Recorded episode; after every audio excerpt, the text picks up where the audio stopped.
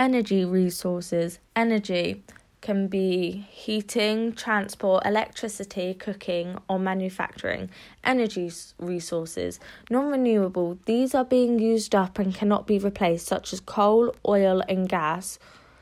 These can be known as finite resources. They're not replaceable once they have been used. Renewable. These will never run out and can be used over and over again. For example, wind power, solar power, and hydroelectric power. These are infinite resources.